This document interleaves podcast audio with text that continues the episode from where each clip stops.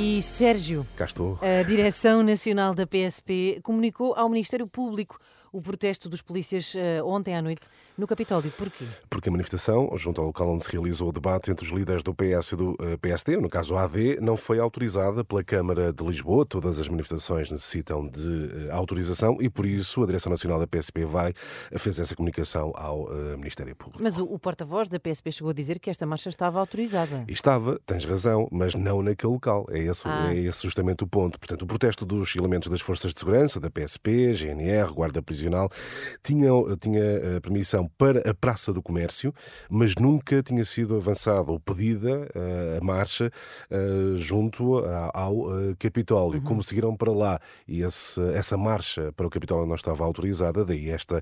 Há um incumprimento, exatamente. Exatamente, esta comunicação E do, do agora, PSP. a direção da PSP comunicando isto ao Ministério Público, qual é que pode ser a consequência? Bom, o facto da Direção Nacional fazer uma comunicação obriga desde logo a uma investigação, a saber quem esteve no local, não autorizado, quem decidiu fazer isso. Provavelmente alguns dos participantes poderão ser identificados. Ah, feita essa eventual investigação, poderá haver lugar a uma multa, porque estamos, ah, porque, como dizias, há aqui um incumprimento, não é?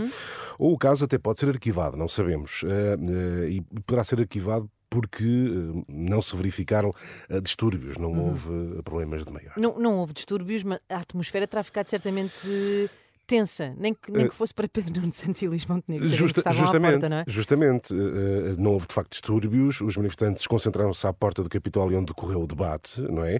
Eh, E o edifício, recordo, tem apenas uma entrada, eh, ou seja, os dois principais candidatos a primeiro-ministro eh, ficariam, imaginemos, de alguma forma, numa situação de sequestrados, não é? Eh, Sim, sim. eh, Mas de facto não houve distúrbios e o protesto desmobilizou após o final do eh, debate. Ainda assim, como perguntavas, de facto, a atmosfera ficou algo tensa. Algo tensa, claro. Este protesto foi motivado pelas razões que já conhecemos, ou seja, as tais melhores condições salariais, ou houve aqui outras razões Não, também? não, pelas razões habituais, naturalmente. Eh, Em causa está, recordo, a exigência de um suplemento salarial que foi atribuído à Polícia Judiciária e não às restantes forças de segurança.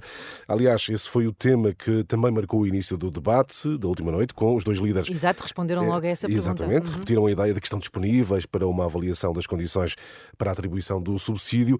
Pedro Nuno Santos foi um bocadinho mais longe, sublinhou, contudo, que não aceita discutir sob coação, deixando a entender que a manifestação tinha esse eh, eh, pretexto. Era uma forma de coação a fazer o futuro Primeiro-Ministro eh, ceder às exigências das forças de segurança. Muito bem, Sérgio, até já o espectador já. fica sempre disponível no nosso site em rr.pt.